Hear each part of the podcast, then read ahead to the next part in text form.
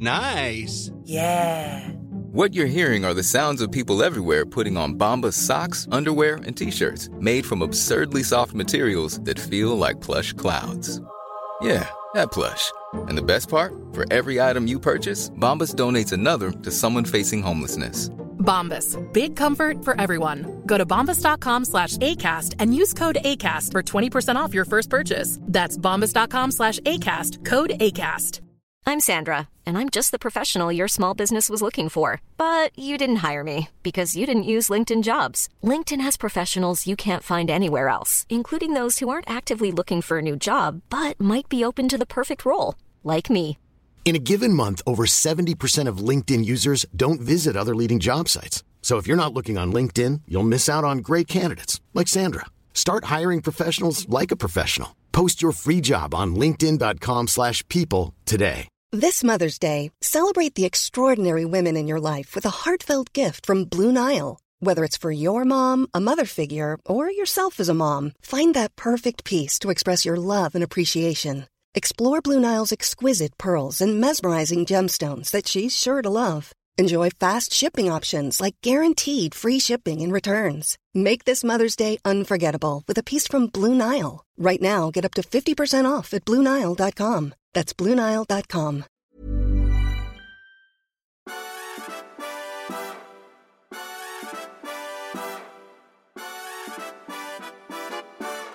God morgon. God morgon. Det låter som en sån här con- conference call. Ja, det är väl lite grann det. God Men- morgon, mötesdeltagare. Ja, just det. Alla, välkommen till alla massorna som har längtat efter att höra oss igen. Eh, men vi, har, vi har faktiskt en fråga till eh, Har våra vi? lyssnare. Ja, det har vi. Eh, vi. Funderar på att göra det möjligt att man ska kunna betala för att lyssna och sen välja bort eventuella annonsörer. Ja, just det. Jag har redan riggat för det där. Men jag vet inte riktigt hur det funkar tekniskt. Jag vet inte om det är igång. Men Men vi undrar vad ni Ja. tycker, helt enkelt. ja, Hör av er. eller så kan ni bara, om ni tycker att det är bra så kan ni bara prenumerera så vet vi på det sättet. Så vet vi, Så ja. behöver vi inte prata så mycket. Det, Nej, det, behöver inte, det, behöver, inte det. det behöver inte snacka så mycket om Nej, allting hela gillar- tiden. Man kan bara göra inte grejer. det. Ja, jag tycker inte det. Mm. Jaha, jag har haft frukost igen. Vi är fortfarande i Las Palmas. Där eh, eh, karnevalssäsongen är igång. Den kommer väl att pågå hela februari ut i varje fall. Ja, det märktes igår kväll. Klockan nio var det fullt ös. Ja, just det. Det kommer konstiga karnevalsbussar med folk som utklädda som eh, olika saker. Alltså, igår såg vi någon karnevalsbuss där alla var utklädda till någon slags clowner med små hattar uppe på stora afrofrisyrer i lysande färger. Och så där. Det Mm. påminner mig om eh, det beror på vad man har för referensramar förstås, men eftersom jag har de referensramar jag har så påminner det mig om eh, ett av de senare Tintin-albumen, Tintin hos gerillan. Jaha. Där man tar sig in i huvudstaden i det lilla sydamerikanska landet genom att eh, låtsas vara musikgruppen Glada musikanter som just ser ut ungefär sådär och åker i en karnevalsbuss. Nu tycker jag du känns konspiratorisk. Jag tror att det här var kanarier som ville ha kul. Ja, det, jag säger inte att det var, jag bara, det bara påminner om det. Jag tror inte att vi står inför en statskupp. Även om det ju faktiskt är så att det var härifrån Franco startade sin, eh, sin statskupp kan man säga. Ja. Det var Han var, det. ja, han var militärbefälhavare eller något sånt där. På den tiden. Det är lätt att förstå de som har valt att hänga i Las Palmas i alla fall. Ja, det är det. På Gran Canaria. Mitt ute i Atlanten. Vi pratade om det där igår när du, eh, du funderade på om du skulle behöva skicka ett brev härifrån därför att det fanns en myn- Efterfrågan på det. svenska, svenska myndigheter som bara vill ha papper. De säger digitalt att de vill ha saker och ting på papper. Det tycker Ja, jag är det. underbart. Ja, det är bra. Eh, Men då funderade vi på, då blev jag plötsligt slog mig, undrar hur spanska frimärken ser ut numera. För när jag samlade frimärken i min absoluta ungdom, då hade man ju väldigt mycket spanska frimärken och alla föreställde Franco, fast med olika färger liksom i, i, i filtret över. De kunde vara blå eller gröna eller röda, men det var alltid Franco. Jag känslan att de inte är värda så mycket. Nej, det tror jag inte. Eh, Jag tror inte ingenting i min uh, frimärkssamling var värt så mycket. Det var inga sådana där tre skilling bankomärken direkt, det kan jag inte påstå. Nej. Men eh, jag vet inte vad det är. Den finns någonstans i någon låda. Ja. Själv har jag i veckan avslutat eh, min, min stora underbara Hollywoodläsning i Mm. form av New York Times bestseller You'll never eat lunch in this town again. Det är en bra titel. Ja, skriven av Julia Phillips som ju tyvärr är avliden sedan 2002 om jag kommer ihåg rätt. Hon var den första kvinnliga producenten som eh, fick eh, Oscars Ja, i, i Hollywood ja. Tillsammans med sin dåvarande man Michael Phillips. Och de hade då gjort Taxi Driver. ja just det. Som ju Den var, såg vi om igår kväll Den faktiskt. såg vi om igår kväll. Vad tyckte du? Ja, men den är ju väldigt bra. Sen är det ju, eh, alltså det är en del saker med tekniken som man märker direkt, men jag tyckte man glömde det ganska snart. Alltså det har helt enkelt att göra med bildkvalitet och sånt där. Eh, där man ganska snart nu märker att, att filmer är lite åldrade. Men det, det är ju ganska intressant bildspråk. Och det är ju en bra story och det som egentligen räddar storyn från att bli bara en, en tok, tokskallefilm bland andra, liksom. någon blir tokig och gör tokiga saker, är ju slutet tycker jag. Mm, på vilket sätt då? Berätta. Ja, alltså man kan ju inte säga, man kan inte säga spoiler alert med en film som är, vad är den, Nej. 40 år gammal eller Är det, Eh, Kör. ja, jag tror att... ehm, nej men det, alltså, Taxi Driver går ju ut på att den här taxichauffören som ju uppenbarligen är... eh, han skulle, man skulle väl idag säga att det är någonstans på, på spektrat, antar jag. Man skulle ja, säga. och incel kanske. Ja, och lite incel och sådär. Eh, att han, eh, han får ju för sig att han liksom ska rensa upp i träsket. Rädda världen. Ja, eller jag vet inte om det är så mycket det. Det är ju det att han ska rensa upp i träsket. Liksom. Det är för smutsigt överallt. Och eh, egentligen så tänker han, ju, tänker han ju skjuta en politiker, vilket ju skulle ha gjort honom till en i raden av alla de här eh, typerna va, eh, som, som från Kennedy till, till eh, ja, Reagan. Och, eh, men, men av, egentligen av en slump så skjuter han istället ner eh, en hallick och lite folk som är associerade till det där. Och det leder ju till då liksom slutscenen där, där när han har hämtat sig efter sina skottskador så är han ju inte klassificerad som tokskalle längre utan som hjälte. Han har rensat upp och räddat en underårig flicka ur prostitution och sånt där. Eh, Och det tycker jag det är ett väldigt bra slut. För att det, plötsligt så säger det liksom, sådana där filmer kan ju, kan ju ibland bli väldigt tråkiga för att de egentligen bara handlar om en tokig person. Och det är ju lagom intressant. Men när man gör sådär, då handlar det ju plötsligt om det amerikanska samhället på riktigt. Och, och det tycker jag är, det är, det är en bra twist. Men det är ju så konstigt, Scorsese gjorde en och ja, det är ju, det är ju, det är ju högklassiga Ja. film. Åter till boken då så måste Ja, jag säga att den, är, den kallas för The Classic Hollywood Tell All. Och det är verkligen så. Eh, Julia Phillips, eh, judinna från New York, eh, väldigt driven och har en mamma som absolut vill att hon ska lyckas. Mamman håller till lite för mycket hemma vid och eh, vill att dottern ska vara just det där som hon själv inte blev. Och hon, hon får ju tidigt upp känslan för Hollywood och nu ska vi göra någonting. Och är sådär i 30-årsåldern och beskriver sig själv. Hon har ett fantastiskt språk. Hon beskriver sig själv som den där unga människan som går in och talar om för gubbarna, det är flest gubbar då at the time i Hollywood, hur det egentligen ska göras och varför saker är bra och varför somliga saker är dåliga. Och hon kör stenhårt på det här och hon har sin man vid sin sida. Han är lite, kanske lite mer eftertänksam än vad hon är, men hon går all in hela tiden, går ut stenhårt. Och det där leder ju till enorma krav på att hon ska leverera och det möter hon med att ta allt mer droger. Och hon är väldigt öppenhjärtig, alltså det är allting. Ja. Piller och, och liksom drinkar och det är All in helt röker enkelt. på och sen ja, kokain såklart och så fortsätter det eh, hela vägen. Eh, och eh, hon, det, det kraschar naturligtvis. Hon, hon klarar inte av det. Och det är så fantastiskt med de här amerikanska berättelserna som har det här. Jag hade det allt, jag förlorade det, men jag tog mig tillbaka.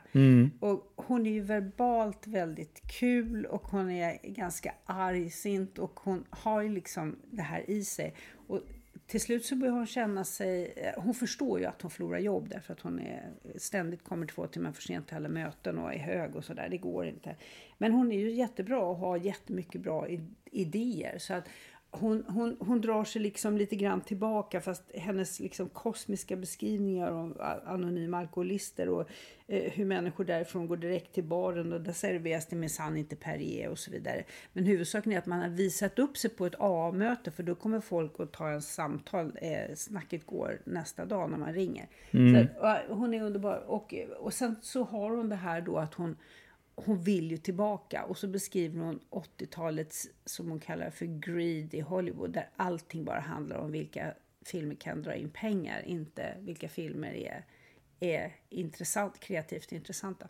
Jag kan bara, eh, om man är intresserad av the industry, som filmindustrin kallas, eh, på amerikanska så, så tycker jag man ska läsa den här. Det är mycket skvaller också. Du mycket får det låta så, så akademiskt men det är ju bara ja. vältrat i, i skvaller och formuleringar om kända personer. Hon gillar ju inte Steven Spielberg till exempel. Alltså, vet, hon kör ju ut precis vad folk har för sig. Ja, ja. Högklass, högoktaniskt skvaller. Mm, mm. Kan man väl säga. Du såg att eh, kung Charles har fått sitt eh, sin nya, vad heter det? Det heter inte monogram, det heter, det heter eh, sigill, va? Heter det? Gör inte det? Kungligt sigill? Ja, inför, ja, det, alltså, ja, inte egentligen hans kungliga sigill, utan det som ska vara det officiella märket inför eh, kröningen här eh, senare i, i vår. Uh, och det var ju ganska intressant. Det, det, du, du sa direkt när du såg det, du sa liksom att det ser väldigt Tudoraktigt ut, medeltida. Och det gör ju... Rosor. Ja, det, och det knyter också an till till såg jag direkt Arts and Crafts, vilket ju passar ganska bra för prins Charles som har varit, ni vet William Morris, mm. alltså den där, hela den där rörelsen, mm. som ju i sin tur förstås då grep tillbaka på medeltiden. Det är ganska kul, men det var en sak jag noterade där, eh, gjorde jag egentligen först eh, idag, alltså, vi pratade om det igår, men idag så tittade jag på det igen. Och då, då är det ju sådär som det alltid är med de här uh, sigillen när de gör dem, att de, de ska ju då knyta ihop alla delar av Storbritannien, så att man ska ha symboler för alla. Man brukar ju vara mm. rosen för, för England och sen så är, är det tisten för Skottland och, och eh, fyrklöven för, för, för Irland. Eh, och, men så la jag då märke till att de hade påskliljan ja. för Wales. Mm. Vilket ju inte är fel därför att det är en av, av Wales, eh, eh Wales eh, symboler. Men den, den mer kända är ju faktiskt purjolöken. Det är liksom Wales riktiga... Alltså är man i The Welsh Guards till exempel och har en sån här militär mössa på sig, skärmössa, då har man en purjolök på, fram på mössan. Det är härligt. Ja, så att purjolöken är ju liksom egentligen det. Och, och som jag minns det så är det så här att purjolöken är ju äldre också. Det, det kan man, det kan man uh, leta sig tillbaka till 1500-talet för att hitta purjolöken som Wales nationalsymbol. Eh, och eh, påskliljan den dyker upp först sådär vid ska vi säga 1800-tal någonstans. Och antagligen beror det på att det på welsiska, och jag ska inte ens försöka uttala de här olika orden för det, det är bara konsonanter och grejer. Va? Men, men på welsiska så, så låter purjolök ganska mycket som påsklilja. Så antagligen har det skett en, en förväxling, en, en, ett missförstånd någon gång där på 1800-talet och sen så på det sättet har, har påskliljan dykt upp. Och jag tror att det var Lloyd George, premiärministern som jag walesare, som uppmuntrade folk att använda påskliljan, för han kanske tyckte det var lite löjligt att gå omkring med en grönsak sådär. Jag tyckte han sa purjolök. Jag tyckte, ja, nej men eh, jag tyckte att påskliljan. Ja, ja. Och, och, ja jag förstår. Ja. Men eh, Lloyd George uppmuntrade walesarna att, att, att istället använda sig av påskliljan. Så det, jag tror att det är därifrån det kommer. Men jag blev lite intresserad av, för att det där har jag inte sett förut i kungliga emblem. Det har varit purjolöken väldigt mycket. Mm. Men det är slut med det nu. Ja, eller i varje fall för tillfället är det, är det slut. I varje fall. Tror du på purjolökens återkomst? Alltså? Ja, det tror jag. Och jag tycker den är mycket rolig. Det är som med tisten. Det är ju väldigt roligt att tisten är Skottlands. För tisten mm. är ju faktiskt en ganska vacker blomma, men det är också ett ogräs. Liksom. Mm. Det passar ganska väl för, tycker för Skottland. Ja.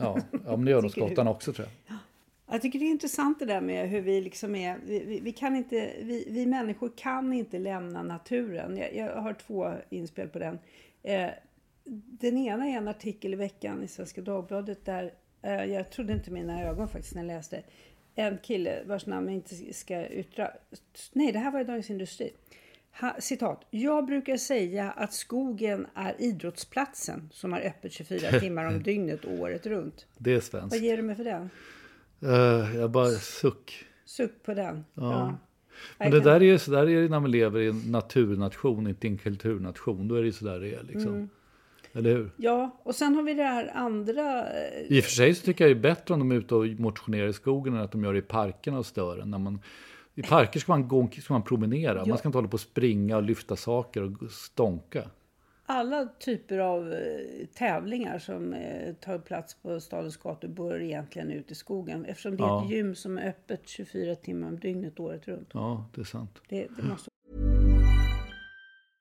Hiring for your small business? If you're not looking for professionals on LinkedIn, you're looking in the wrong place. That's like looking for your car keys in a fish tank.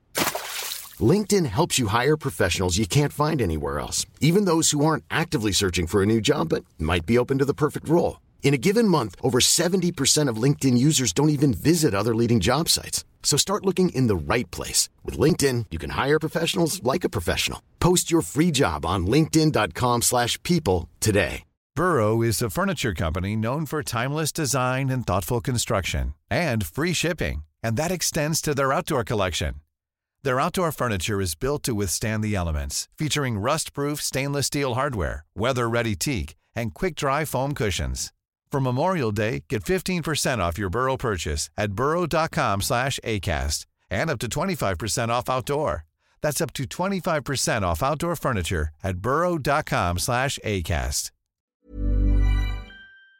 Och så. så jag tycker det här är liksom intressant, den här diskussionen om människor som kan delas in i rävar och igelkottar. Det är Johan Wenström som är igång igen. Ja, han har skrivit en, en recension av en, av en bok som tar upp den här frågan. Och jag tycker det är så intressant med... Måste man inte förklara? Jo, då, rävar det är människor som är flexibla, tar sig fram, kollar runt, lite nyfikna. De tar intryck och så ändrar de rutt liksom. Ja, just det. Medan igelkotten har då, eh, får fatt på en idé, en vision och håller fast vid den. Rullar ihop så Och sticker sig, taggarna ut. Sticker liksom. taggarna ut. Ja, det är intressant. Här, alltså, tänk att vi verkligen på allvar kan använda sådana metaforer. Det känns som att det är sagor vi pratar om. Ja. Storytelling på barnnivå. Ja. Men i alla fall. Eh, då, då fanns det ett resonemang, i, det var i Svenska Dagbladet idag, Ja. eh, om eh, en, en bok som skriven av Gustafsson, vad heter hon? Ja, Hon heter uh, statsvetaren va? just Eh, Åh gud, Gina va? Gina. Ja. Eh, Eller har jag rätt? Ja, jag tror det. Och, och, och Johan Wenström, också statsvetare, skriver där, han, han är ju uttalat konservativ. Han är lite eh, irriterad på att hon, hon, alltså Gustafsson säger att liberaler borde eh, bli lite mer som eh, eh, Rävar, ja. Och, och eh, för de har igelkottat sig in och att tala om det individens frihet Mm. till varje pris och då blir de irrelevanta i en hel del frågeställningar. Mm, Eh, och jag, jag tror nog att Wenström håller med. Ja, Men tycker att Gustafsson själv borde ha Ja. bli, blivit lite mer eh, räv ja, än den igelkott. Hon, hon skulle vilja vara räv men visar sig ändå vara ja, igelkott. ja. Nej, alltså Johan har ju skrivit om det där just eh, igelkott och rävar bland liberaler och, och haft liksom en, en idé om hur man ska vara räv som liberal. Men det är väl det som han, han tycker att hon missar lite grann. Men det är en ganska intressant debatt. Det har funnits en annan ganska intressant debatt som jag också tror har gått i, i svenskan som handlar om, om eh, religion. Eh, där ärkebiskopen, den nya ärkebiskopen bland annat har varit inblandad. Eh, och har det inte framför mig nu så jag kan inte referera den i detalj. Men, men i huvudsak har det liksom gått ut på att, att, att det har kommit kritik från egentligen från humanistiskt håll och för en gång skulle tycka att de har en poäng. Humanisterna, de här som är, är blint troende, icke-troende. Eh, det, är en intressant underkategori, men det kan vi ta en annan gång. Eh, som, som påpekar att liksom det, det finns någonting väldigt, väldigt eh, eh, ja, dels löjligt och dels intellektuellt otillfredsställande med en kyrka som så fort människor ägnar sig åt någonting som är annat än det rent materiella så ser spår på religion. Att liksom all andlig eh, rörelse överhuvudtaget är religiös. Att man, och, det, på, där, och det där finns en poäng där tycker jag. Nu tycker jag i och för sig ärkebiskopen eh, har svarat ganska bra, det är en ganska intressant diskussion.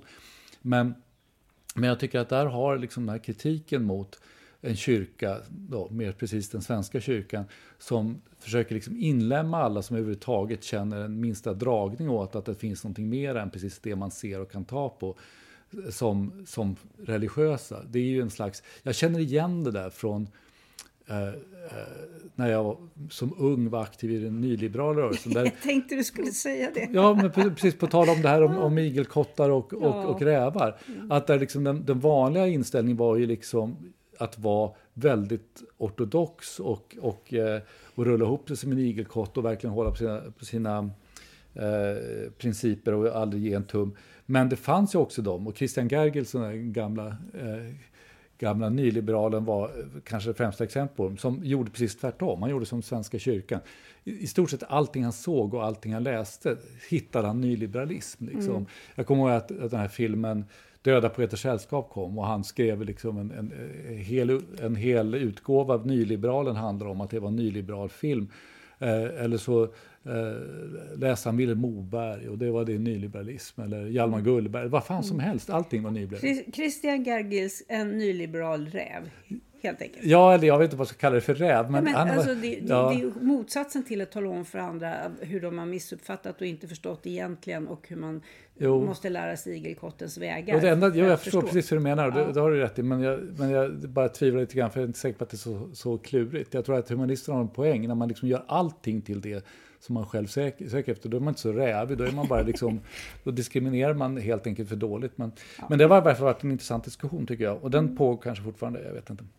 Du vet, en, en annan diskussion som Ja. ligger lite vid sidan om det här, Ja. men vi har ju friheten här Ja. i vår podd att göra Ja. lite som vi tycker. Visst. Det var en, eh, en människa som betecknar sig själv som ung, inom citationstecken, som eh, av våra lyssnare, eh, som vi tolkar som 30 plus, Ja, som ville ta upp frågan om vad har hänt med Stockholm? ja, Närmare bestämt med stadsdelen Vasastan. ja, just det. Alltså den har på något sätt... eh, Och den här Förortifierats och gentrifierats samtidigt. Ja. Ja, eller egentligen mer blivit en stadsdel för lantisar som den här personen uttrycker det. Ja, det luktar snobbigt och bra, det gillar Ja, det låter snobbigt och bra.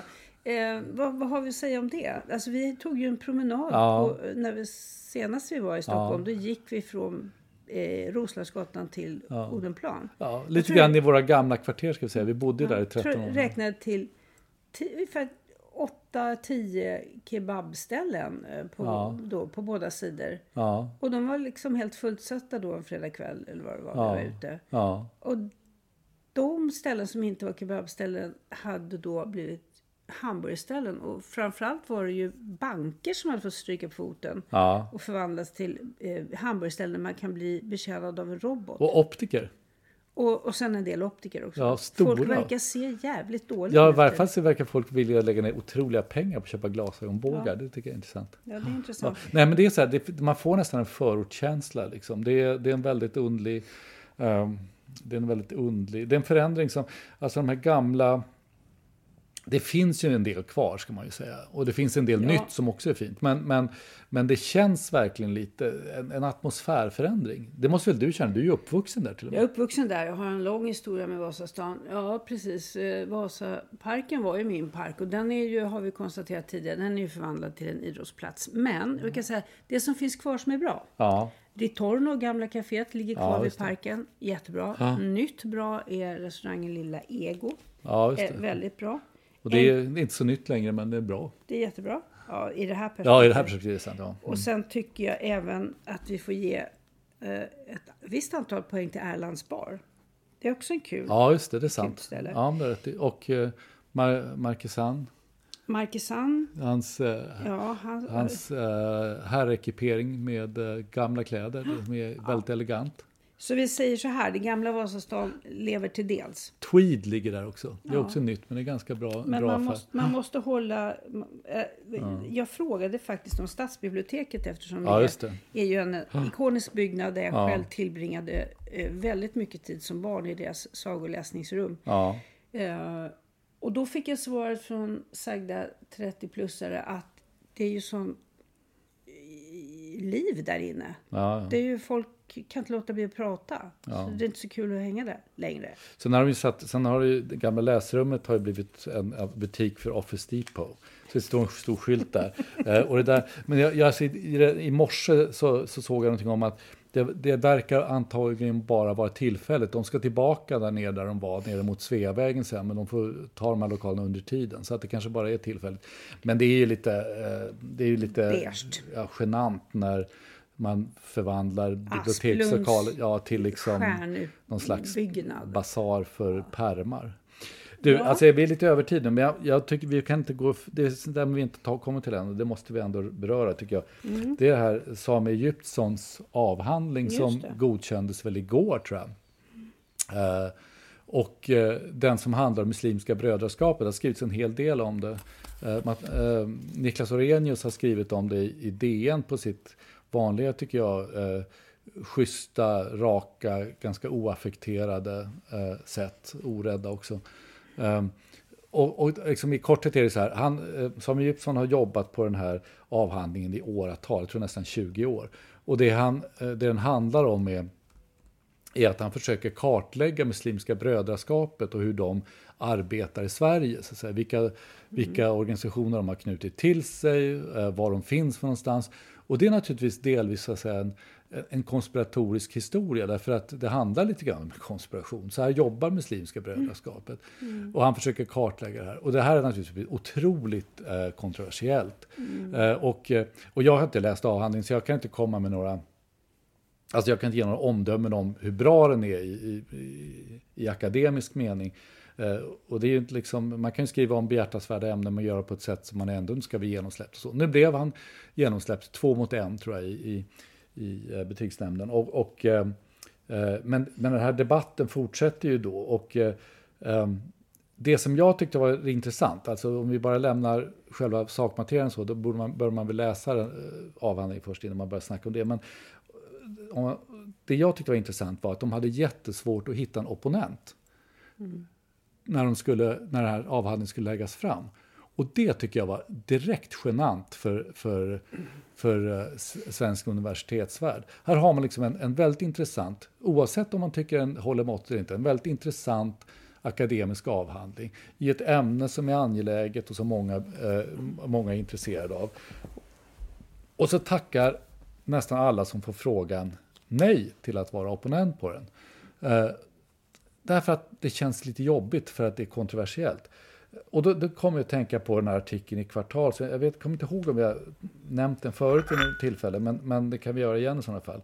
Ehm, den heter Ett forskarsamhälle som blundar, skriven av, av ehm, Peter Esaiasson, Karina Gunnarsson och, och eh, Bo Rothstein eh, för lite sen.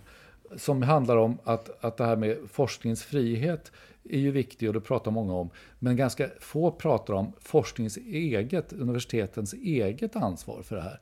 Nämligen när man är för feg för att forska i sånt som faktiskt är intressant. Mm. De påpekar här, de, de slår ju särskilt ner på det här med, med um, fusk i välfärdssystemen och, och mm. eh, kopplingen till kriminella grupper och naturligtvis integration och invandring och sånt där. Mm. Och hur svenska forskare undviker de ämnena, uppenbarligen därför att de tycker det är lite för jobbigt att rota i dem. Mm. Och här hade vi samma sak igen. Mm. Alltså opponenter som inte vill ställa upp och opponera eh, i, i det här fallet därför att de tycker att det känns jobbigt. Mm. Alltså vad är den akademiska friheten värd mm. när självcensuren är så stark? Jag tycker ja. det är genant. Verkligen. Just i veckan så läste jag faktiskt ett nyhetsbrev utsänt av Jan-Erik Larsson ja. där han tar upp hur en, eh, en eh, akademiker på Stanford, alltså fully tenured professor, ja. också under rubriken eh, How Stanford failed the academic freedom test. Ja. Alltså påpekar hur lite intresserad akademin verkar ja. vara av att försvara friheten. Alltså det, man tillåter vilka dumheter som helst ja. stövla in som idéinriktningar där den egna eh, rörelsefriheten begränsas och tankefriheten begränsas. Ja. Men det verkar som om man nästan tar på sig det här och tycker att det är liksom, man har ingenting emot att vara i den här situationer. Och jag, det för mig över till något som jag är otroligt trött på. Och det är den här övertron på akademin. Hela tiden den här liksom idealiseringen av akademiker som liksom någon sorts frihetsapostlar. De är ju inte det. Nej. Det har ju varit oerhört svårt för dem att vara det överhuvudtaget. Och, men det har alltid funnits någon som har betalat som har hållit i tapppinnen. Så jag förstår inte hur de här blåögda romantikerna kan fortsätta. Liksom. Det, det vore superintressant om en massa frihets sökande människor sökte sig till akademin. Men det är ju inte så det ser ut. Nej, och det man tycker man kan ha sett nu på senare tid är ju också att, att de, det har alltid funnits i akademin ett, ett, ett inslag av prästerskap där man just ska liksom eh, eh, tala om var, var, gränserna går och vad som är rätt och fel och sådär. Men, men de som har ägnat sig åt det har ju, det har ju varierat i vilken grad man har genomslag. Och nu tycker jag att man har intrycket att, att den här typen av prästerskap under en ganska lång tid har haft mycket större genomslag. Man såg det till exempel nu när, när Samuel Egyptsons avhandling skulle fram, att då dyker samma personer upp ur, ur uh, boas, ekboaseringen uh, och, och säger uh, det är sådana här personer som ofta har de varit kopplade till det som förut hette Broderskapsrörelsen, som nu heter Socialdemokrater för tro eller något sånt där. Mm. Eh, som ju har varit otroligt bundna till islamistiska organisationer och hela tiden försökt förneka att de är det och sådär. Mm. Eh, alltså, och då dyker de upp och, och de har alltid de här kraven att, att man inte ska forska på vissa saker, att vissa for, forskare ska, ska slängas ut eller få kicken eller något sånt där. Alltså de är, mm. det är en, en, en, en slags eh, ortodoxi som vill strypa diskussioner och tankefriheten. Och de har mycket större inflytande, eller har i varje fall haft de senaste tio åren i akad Svenska Akademien än de andra. Så att eh, det där är liksom någonting som jag tycker, där, där borde det svenska forskarsamhället kollektivt skämmas och bättra sig, tycker jag. Gör om, gör, gör om. rätt. Ja, exakt så. Nej, men nu är vi på övertid. Ja, vi, vi får bara, vi får bara Ja. konstatera att vi står inte bakom de här blåögda drömmarna om akademiker som frihetsapostlar. Nej, de får gärna vara det, men vi tror inte tror att de är det, i alla fall i varje fall. Vi tror bara på enskilda individer som är det. Eh, ja. Ja, Jag tror lite grann på institutioner, det är därför det är värt att kritisera. Men, men institutioner kan behöva, Just den här har mycket att de behöver skakas om ibland för att hålla, hålla, bevisa. hålla färgen, eller vad Ja. man ska säga. Vi säger så helt enkelt. Ja, vi gör väl det. Ehm, ja, det Hör känns som att det er. finns ännu mer att prata om. Nej, jag- vi har inte jag- pratat om några ballonger och nedskjutningar, och inga jordbävningar och ingenting, men det, får men, bli en men, annan gång. men hör av er eh, och berätta vad ni tycker om det här med ja, Prenumeration. Ja, prenumeration och Ja. om ni har något annat på hjärtat. ja, det kan ni också göra. Yes. Vi hörs. Vi hörs sen. Hej!